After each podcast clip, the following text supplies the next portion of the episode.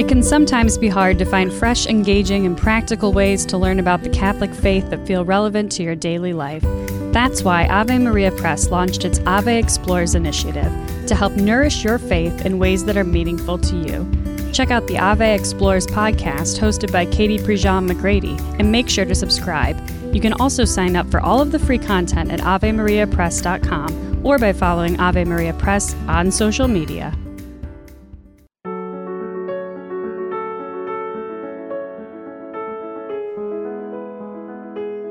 This Church Life Today podcast is a production of Redeemer Radio and the McGrath Institute for Church Life at the University of Notre Dame and is brought to you in part by Notre Dame FCU and our listeners.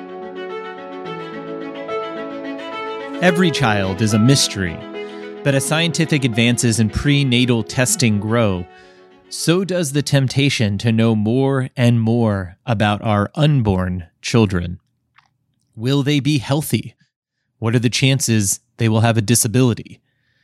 With questions like these comes another question How much is too much when it comes to trying to know who our children will be?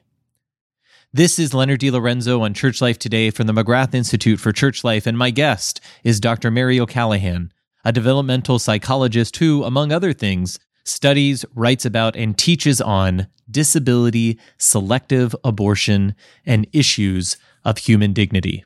Mary O'Callaghan, welcome to the show. Thanks for having me, Lenny. So, Mary, in, in December 2020 edition of the Atlantic magazine, there was an article by Sarah Zhang with the title, The Last Children of Down Syndrome Prenatal Testing is Changing Who Gets Born and Who Doesn't. And this is just the beginning. That article focuses mostly, but not exclusively, on Denmark, which was one of the first countries in the world to offer prenatal Down syndrome screening to every pregnant woman. So, Mary, I wanted to ask you in the past 15 or 20 years, what have been the effects of prenatal Down syndrome screening? A good question, Lenny. So, just very briefly, in terms of what's happened in our country, you know, in in um, 1967, actually, the um, American Medical Association first endorsed abortions in cases where an infant may have a disability. As you know, though, it wasn't until uh, 1973 that Roe versus Wade opened wide the door to such abortions by making abortion legal. At this point, though, uh, you know, the, the abor- abortions for children with disabilities weren't widespread. It really took two lawsuits in 1978 and 1979 that led to widespread recommendation of amniocentesis for diagnosis of, of chromosomal abnormalities, including Down syndrome both lawsuits um, involved a successful uh, settlement of, of, malpractice for failing to advise amniocentesis for two women who had children with Down syndrome. And what this resulted in was that in 1983, the American College of Obstetricians and Gynecologists recommended prenatal screening for all women over 35. And so from 1983, probably until about 2007, this is where the situation stood. Pregnant women over 35 were offered screening for disabilities, including Down syndrome. In 2007, I think the landscape of prenatal screening in our country changed substantially. In 2007, which was incidentally the same year that my son Tommy was born with Down syndrome, the American College of Obstetricians and Gynecologists updated its screening policy to recommend that all women, regardless of age, be offered prenatal screening. And this was motivated, I think, by a realization that many children with Down syndrome and other chromosomal abnormalities were kind of slipping under the radar. They were going undiagnosed because their mothers were considered young and not at risk. And although age increases risk for certain genetic abnormalities, actually most children with Down syndrome are born to younger mothers simply because the overall pregnancy rates for women under 35 are greater. Right. So, so that was one major change. So, and you can sort of think of this as, is now we are casting a wide net, right? So we, there's not a an official policy, right, by our government that we offer prenatal screening, but there is a recommendation by the American College of Obstetricians and Gynecologists that all women be offered screening. So it's a little bit different in terms of, you know, sort of where the locus of, of this offering comes from, but certainly we have cast a wider net in this country. Another big change that's occurred in 2011, the first maternal blood test for chromosomal disorders was announced. And this announcement was huge because if you know anything about prenatal testing, the way the, the testing process usually goes is, something like this. women are given a screening test, which doesn't give a definitive diagnosis. It sort of tells a woman that they are more at risk, right, for carrying a child with a chromosomal disorder. And then after that, if, if there's a high risk, the mother may opt to get a secondary test, a definitive diagnosis, which comes with an amniocentesis or is, is the result of an amniocentesis, which is a very invasive test. Mm. So, uh, the introduction of a blood test for Down syndrome and other disorders means that more women uh, could be tested, right, with, without risk. There's a slight risk of miscarriage with amniocentesis. Blood tests can also be offered much earlier than amniocentesis, and so with earlier testing comes presumably sort of more, I, I sort of more palatable, I guess, abortions for some. And so uh, th- this blood test that that that was announced in, in 2011 hasn't quite panned out the way that it was originally thought. Right now, it has not proved to be a good definitive diagnostic test. It's still used as a screening test. But really, what it's done is it's moved the whole screening process earlier in pregnancy. So now um, we're seeing that mothers can find out before 16 weeks, which was the sort of more typical time frame to find out that a mother was carrying a child with with a disability you know, I guess we could say that we have more widespread screening, we have earlier screening, um, and we have a potentially less invasive screening probably coming quickly on the horizon. So there's more information that's available earlier, if I'm hearing you correctly, to expectant mothers. But right. the information that's given, let's say, is not definitive, as you said. It, it, it, shows sort of probabilities that you're more or less likely to be carrying a child who has a chromosomal abnormality, as you put it, correct? Absolutely. Okay. And, right. And mothers really have to opt in to, you know, to go to the second level of testing, which would give a definitive diagnosis, usually see. through an amniocentesis. So do we have, it, let's say in our country, do we have statistics on what then happens when expectant mothers receive diagnostic tests that say they're more likely to be carrying a child, say, with Down syndrome, or they receive more definitive information on that? Do we do we know what then happens? Sure we have a lot of information about what happens after screening tests, right? Which would still be, you know, fairly uncertain information. There is some research, I think, in Great Britain that shows that women are more likely to abort after a screening test. But in our country, typically we have data on what happens after a more definitive diagnostic test, and it's not complete data. We we don't typically uh, keep good data on abortions, reasons for abortions in this country. But the best estimates show that somewhere between 67 and about 90% of pregnancies where there's a definitive diagnosis of Down syndrome end in abortion. And it's really variable. Um, it, it, really depends on region of the country. Abortion rates are higher in the East Coast, Maine, sort of some of those states on the East, they are lower in states like California, which have a higher Hispanic population. Mm. So, so we see some regional variation, but I think the best guess is it's somewhere between about 67 and 90 percent. I see. So, well, at least according to this Atlantic article that I mentioned earlier, which, like I said, focused mostly on Denmark, which in 2004 made the prenatal Down syndrome screening available to all pregnant women. At least in that article, it said that in Denmark, 95% of women, at least by their estimates, choose to terminate the unborn child's life if they are shown to be carrying the extra chromosome. Right. Do you think that the testing, the screening itself, is a problem that we've introduced into our prenatal care? Absolutely. To say that we are, you know, simply test, offering testing so that a woman can make, you know, a free and autonomous choice. That's kind of the party line, right? Mm-hmm. That this mm-hmm. is this is why we have prenatal testing. In fact, the state of California is the only state that offers comprehensive screening routinely to every every pregnant woman in the state. And it came under fire a few years ago that, um, for being a eugenic practice. And they quickly answered that no, no, this isn't about eugenics and coercion. This is about options and choices for women. But you know, it is um, ludicrous to think that a state like California or a country like Denmark offers prenatal screening simply out of beneficence, you know, to, to give a woman options and choices. The only reason that a state or a country would offer prenatal screening to spend the money, right, on prenatal screening is if there's some benefit. And the benefit is clearly economic, right? There is a whole host of studies which look at the cost effectiveness of prenatal screening. It's, it's really difficult literature to read because basically the premise is that, you know, children with Down syndrome cost the state or the insurance company, whoever is paying for medical care, costs the state a certain amount of money over their lifetime. And so it is worth spending money on prenatal screening because these costs basically, it costs less to offer prenatal screening um, with the presumption that abortion will, will occur than it does to support these children over, you know, over a lifetime of care. So it's, it's clear to me that the motivation for offering screening is economic. And so it's difficult to think that even, even if parents are making sort of what they think of as free choices within that context, that they're really free, that there aren't certain pressures. And I think one of the first pressures is simply the very offer of a test. If a test is offered to detect Down syndrome, it must be because there's something that we can do, right? There's some action mm-hmm. that, that we should take. And it becomes quite clear that it, this test is offered in a medical setting, right? And so if you ask parents why they're undergoing a test, usually what they say is for the health of the baby. But what happens when a test comes back positive? There is no longer an option, right, for a healthy baby. The only option really that the parents see is to end the pregnancy, to take away the unhealthy baby. Mm-hmm. There's no there's no healthy baby on the table anymore, unfortunately. And so I think you know the, the very offer of a test suggests that something something should be done. And I think because it's taking place in a system that is benefiting economically, it, it's hard to believe that there aren't more overt pressures. In our country, 25% of women say they feel pressured by their physicians to have an mm-hmm. abortion.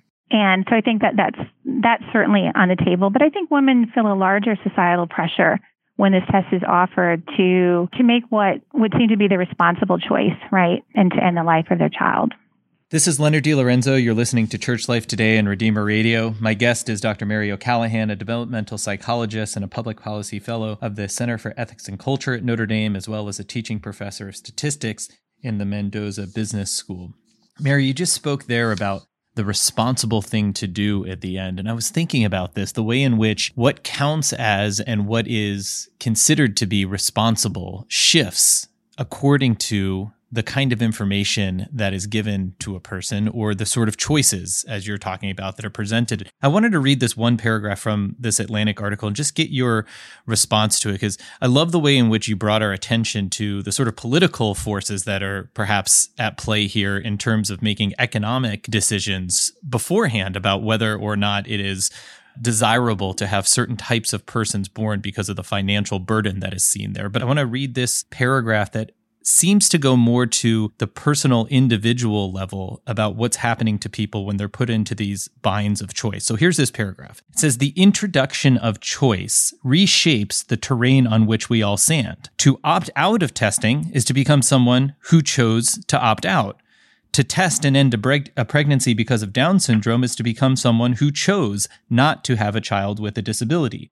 To test and continue the pregnancy after a Down syndrome diagnosis is to become someone who chose to have a child with a disability.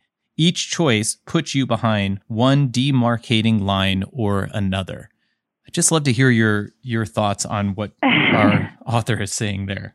Right. Well, what's interesting too uh, in the study, she mentioned some research which I had never heard of before. She said in one small study of women in the United States who chose abortion after a diagnosis of a fetal anomaly, two thirds said they'd hoped or even prayed for a miscarriage instead. Mm. And she goes on to say, the author, what kind of choice is this if what you hope is not to have to choose at all? So it's clear to me, you know, a couple things that, that the first of all, these choices are very burdensome to women. And, and most would probably not like to be in this position to make these choices. She mentions a researcher in her article, an anthropologist by the name of Rayna Rapp, who interestingly had an abortion of a child with Down syndrome herself. But mm Rayna calls these parents who are making these choices, these decisions, moral pioneers, right? Mm. As though they're somehow bravely going, you know, in uncharted territory, making these new decisions. But what I think is sort of happening, and, you know, when women are making these choices, is that they're not making these sort of choices in, in the sense that Rayna Rapp would say as moral pioneers, really thinking of carefully about which lives are worth living and which are not. My thought about the sort of context in which they're making these choices is that they're making them largely out of fear. Mm-hmm. And, you know, I think that if, if you think about the way that the prenatal testing is currently set up, generally parents find that they may have a child with a disability around 16 weeks. The 20 week mark is usually when we think of, uh, you know, sort of late term abortions happening. And so typically there's quite a bit of pressure for women to make a decision quickly. So women are making, you know, decisions under quite a bit of duress, right? Very quickly. And, and so, you know, to be honest, I think that it's sort of dangerous to talk about these women as though they're sort of sitting back, you know, in an armchair making very careful choices. I think that they are backed into a very difficult corner and you know making very you know very sort of impulsive choices to avoid you know suffering or or, or pain that they perceive uh, may, may come as a result of this child. Going along with that thought, Mary, I think there was something else in the article that said, I, I, don't know if it was the same study you were just citing or if they were citing another study, but that most of the women who were making the choice for abortion after a prenatal diagnosis of Down syndrome tended to base their decisions on worst case scenarios. So, in other words, here's everything now that you know of this diagnosis that could possibly, quote unquote, go wrong with your child early on, later in life, all of the problems that your child could have, right? And so the right. worst case scenarios were on their mind and they made their choice based on that. What does this say or suggest about how we think about unborn children, whether or not they are diagnosed with one syndrome or another, if we consider them according to worst case scenario. Right. And, you know, I think the article makes the point that if you really knew all the things that were going to befall your children, oh right, when gosh. they were in utero, no, nobody would have, nobody would have babies at all. Right. You know, when, when my son Tommy was born with Down syndrome, you know, I would joke, you know, people would say, oh, you know, how are you handling this? And I would joke, I'd say, you know, at that point, my oldest was 14. I said, I have a teenager. you know, I, I know that children don't turn out the way that, that you think they're going to, you know, and, and, but it, but it's true. I think that all children come with substantial risks. But what's really interesting about this, right, is that in, in the article, I think she mentions that the biggest the problem for women is this sort of uncertainty, right? And another researcher says that, that women are very risk averse because there's a chance, right, of something bad happening. They don't want to take that risk. But what's really interesting is that in the case of Down syndrome, we actually have a large amount of data that very strongly suggests that these children do not have, you know, inordinate amounts of suffering, that they do not cause much suffering for families. In fact, the opposite is true. There are more positive than negative effects on families with a child with Down syndrome. You've probably heard some of the statistics from Harvard researcher Brian Scott Coe, who um, has sort of compiled all the statistics that I think over 95% of families with Down syndrome are happy with their mm. children. A large number, again, in the 90% range range of individuals with Down syndrome are happy with their lives and you know, there's, there's, lots of anecdotal evidence, but I think the research also backs this up that there's actually not that much uncertainty. That you know, in most cases, these, these individuals go on to lead happy lives, and their and their families are happy. There's sort of an interesting, I think, interesting sort of dichotomy set up in this Atlantic article, which I don't think the author intends. But mm-hmm. if you look at the families that she interviews, or, or that sort of make their way into the article, there's a number, three or four families of children with Down syndrome that seem to be doing fairly fairly well. So, for example, there's a woman who runs the National Down Syndrome Association in Denmark, and she and her son are interviewed, and, and her son is doing very well. It seems like a typical, you know, 18 year old in many ways, yeah. and, and, they're happy. There's there's a few other younger families that she interviews where, where again, the fam the, the children seem to be doing well, and the families are grateful that they didn't have prenatal testing, that they you know they didn't fall in the high risk category, and so their their baby somehow made it through the screening process alive, and, and they seem very grateful for their children. And then she interviews another mother who asks to remain anonymous, who you know tells a rather tragic story.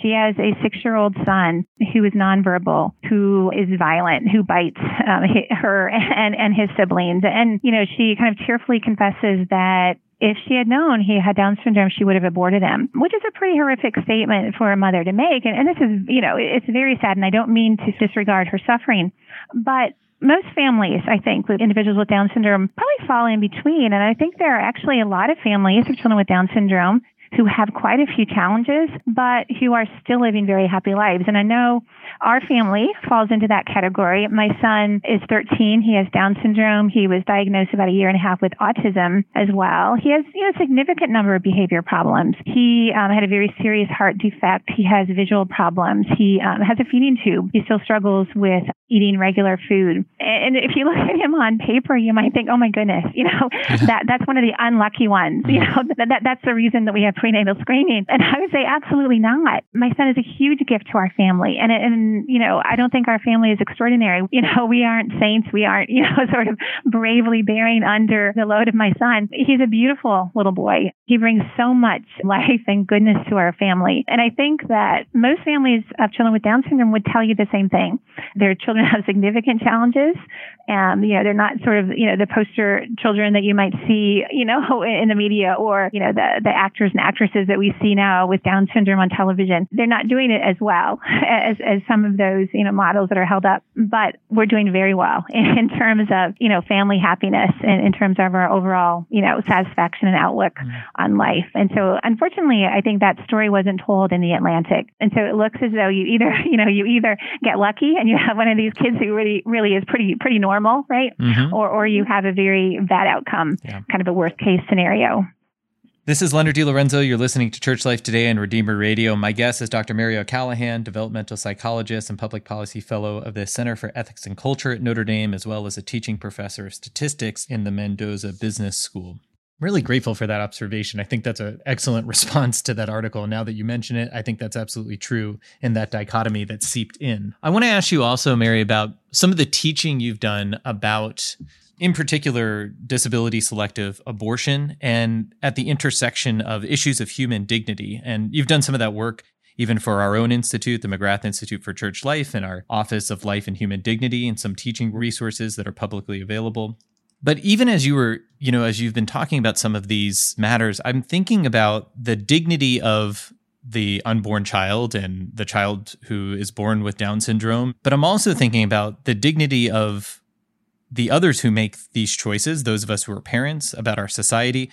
What do you see here at the intersection of disability selective abortion and the issue, the broader issues of human dignity and what it means for us to actually value our dignity as human beings? Good question. So, my husband is a philosopher, teaches uh, St. Thomas Aquinas, and he gives a presentation which is called Failed Persons, right? And the idea is that many people, especially in the philosophy community, would see people like my son, people with Down syndrome, people with other disabilities as failed persons, right? They're not quite as good. They're not, you know, they don't feel, feel, or they, they don't live up to uh, the standards of what we think, you know, functioning humans should be. And my husband has, uh, turns this around, right? And he uses St. Thomas Aquinas that this idea that we are called, that, that we, we're, we're created in the image of God, but that also means that we are called, right? This is a call. This isn't sort of a, sort of a de facto thing. We have to strive, right, to be that image of God. Hmm. And so he turns around this idea of sort of a failed persons that perhaps it is us, right, that are failed, that failed persons, that, that we do not, you know, live up to our capacity as fully human when we don't accept those with disabilities, those like my son. I think that really the, the onus is, is on us to uphold our dignity through accepting those with disabilities. I love the way in which you're, you're, talking about what your husband does and flipping that around. Who are the failed persons here? Like they're in the sort of lust to whatever it is eradicate disability from our society. We actually are creating another kind of disability a deeper form of disability a sort of spiritual disability you might say where we've concocted an image that we think this is what a human being is and we're trying to shape our society towards the image that we've created. Is this a, a, harbinger of a larger issue that we're moving into of this kind of genetic selection this children made by specialists in a lab, us creating images of what a human being ought to be. How do you see this as a really bigger issue for us going into the future? That's a really good question, Lenny. So, one of the developments when, when we began this segment, I, I, was talking about some of the changes in prenatal testing that have occurred in the last 10 or 15 years. One of the changes that I didn't mention is that we are increasing our ability to test for disorders. So we, are testing for more disorders. And so, you know, we can test not only for sort of whole chromosome disorders such as Down syndrome, but we are also able to test for uh, what are called sort of micro deletions or micro, micro duplications, right, of small sections of chromosomes. Actually, we can sequence now from maternal blood, we can sequence the entire, right, fetal DNA. And so, so we have an incredible ability at, at this point to look for a number of different characteristics of the unborn child in its mother's womb. Mm-hmm. Whether or not that this this is going to lead to widespread te- widespread testing is, is kind of debatable. If you'd asked me about five years ago, I would say that I think we are definitely going to more widespread testing or, or testing for even more disorders, perhaps even you know doing whole genome sequencing in utero. But so far, I don't see that this is happening in a clinical setting. Hmm. I think that actually um, it's very difficult to use this information clinically.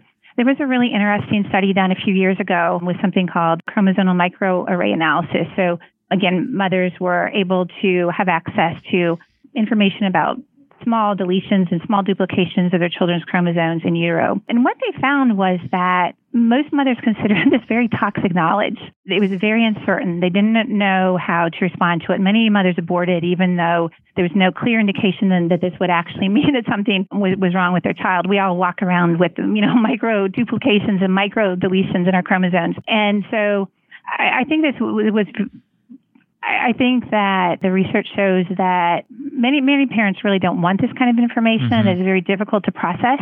I do think though that we may be going towards moving towards testing of other disorders that uh, so things like autism, for example. Mm-hmm. I know that in this in this article, uh, one of the researchers mentioned that parents have started to ask for a test uh, for autism. And the science isn't quite there yet. We have the ability to detect some markers for autism, some genetic markers. Um, we're not doing that yet prenatally, but I think that I think that this might be on the horizon. And what I think, and this, this is my maybe this is just my, my hope. My hope is that if we do get to this point, it may be the tipping point for hmm. many obstetricians and gynecologists because autism is very common. You know, one out of 49 children, I think, have autism.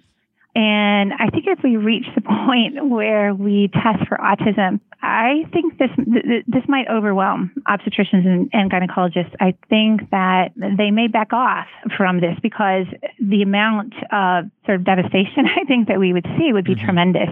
And, you know, it would be really a wholesale destruction of many children in utero if if if parents respond to this testing the way they have to testing their children with Down syndrome. My guest today has been Mary O'Callaghan of the Notre Dame Center for Ethics and Culture and the Mendoza School of Business. She's talking about some of her work on disability selective abortions and issues of human dignity. You can find some of her teaching resources through our McGrath Institute for Church Life's Office of Life and Human Dignity.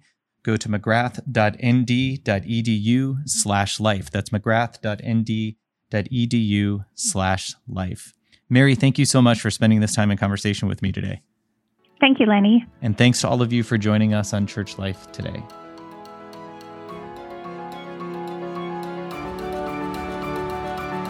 This Church Life Today podcast is a production of Redeemer Radio and the McGrath Institute for Church Life at the University of Notre Dame and is brought to you in part by Notre Dame FCU and our listeners.